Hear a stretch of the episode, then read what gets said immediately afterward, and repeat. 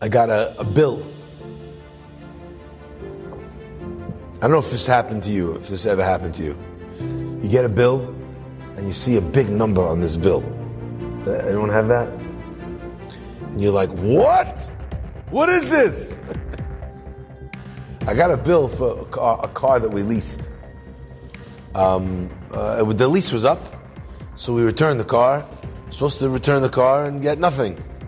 I get the bill. I'm at the bill. It's like pages, and then this problem, this issue, that.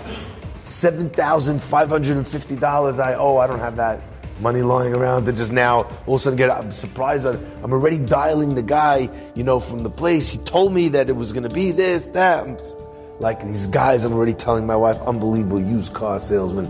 They lie through their teeth. They don't tell you. And as I'm talking and as I'm dialing, I turn the page to page two, and it says at the bottom minus seven five five zero. Total zero dollars.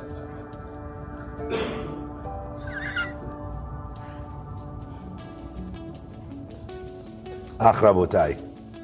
Sometimes we just need to hang around long enough to turn the page. And to realize that this thing I thought was so bad, not so bad, zero dollars.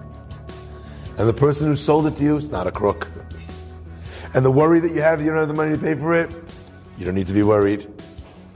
But some people react before they turn the page, before they keep reading, before they discover the end of the chapter. Always look for the bit of information that can turn the situation upside down because perspective, Rabotai, is everything.